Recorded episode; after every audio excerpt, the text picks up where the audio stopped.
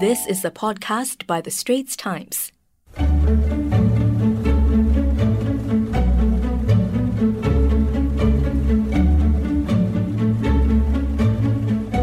It took you a very long time to come out with a book. Yes, was there a reason for such a long, you know? uh, Yes, uh, I never believed in writing my own memoirs because I thought uh, that would be projecting myself from my own point of view. And uh, I resisted until my grassroots leaders and friends persuaded me to do so. Uh, what caused me to change my mind? I think first is a suggestion that uh, we do an authorized biography. And also, you know, by then I was 75. So at the age of 75, uh, I did begin to reflect. Would there be something from my experience which uh, I could share? And I thought that something which I wanted to share would be when called upon, please serve. Do it as a sense of a duty, do it as your responsibility. You have done well in life, you are very successful, but there are other Singaporeans who need help uh, from those who can you know, uh, manage Singapore for them. So that's the reason that prompted me. And the book is for, the proceeds will go to charity. The proceeds already decided will all go to uh, charity. Proceeds meaning royalties. huh?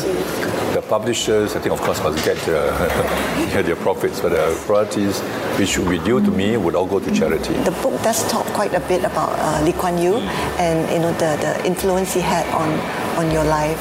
Yeah. Um, so what did you feel at his passing? Oh, I felt, you know, a sense of personal loss. Having been working with him for so many years, and uh, he was like a mentor. I mean, that's quite clear. But uh, I did also feel that he was like a like a like a, like a father figure. But he was mellowed, uh, and he was very concerned about Singapore. So he was like a father to Singapore, and in the process of persuading us, teaching us what to do. He came across to me like a, you know, like a father figure. So I would listen to him, I respected him a lot, and uh, learn as much as I could from him, and of course, try to do, do a lot for Singapore, just based on his own example. So when he, when he passed away, there was that sense of a personal loss. Then when you look back at your you know very long career in, in public service and in politics, oh, what brings you the most satisfaction? In the personal way, you know, my satisfaction is I discovered myself. Uh, and if you read the book, you know that I was generally on the reserve side.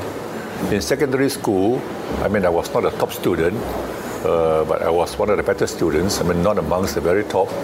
But I discovered that uh, I, I, I could lead. Uh, Boy Scouts, you know, I became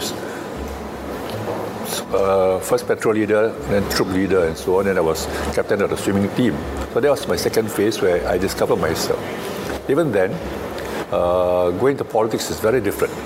I was not at all prepared for politics because I lacked the auditory skill. I mean, not trained for that.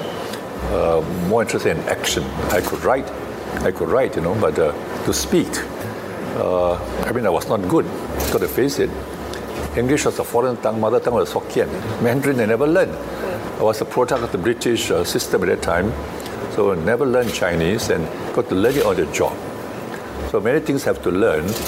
Uh, then my satisfaction is at the end of all this, out of a sense of duty, out of commitment, a sense of responsibility, I was able to become, shall we say, a more rounded, more capable, and more confident person. So to me, that's the satisfaction of being in politics.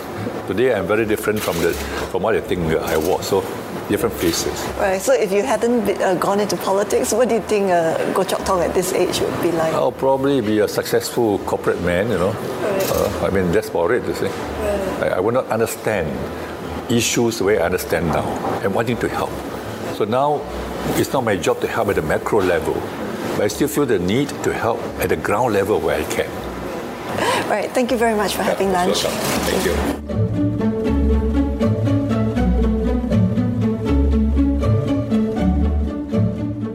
That was an SPH podcast by The Straits Times. Find us on Spotify, Apple or Google Podcasts, or streaming on Google Home. Do feedback to us at podcast at sph.com.sg. You can also check out more podcasts on various topics at the Straits Times and the Business Times online.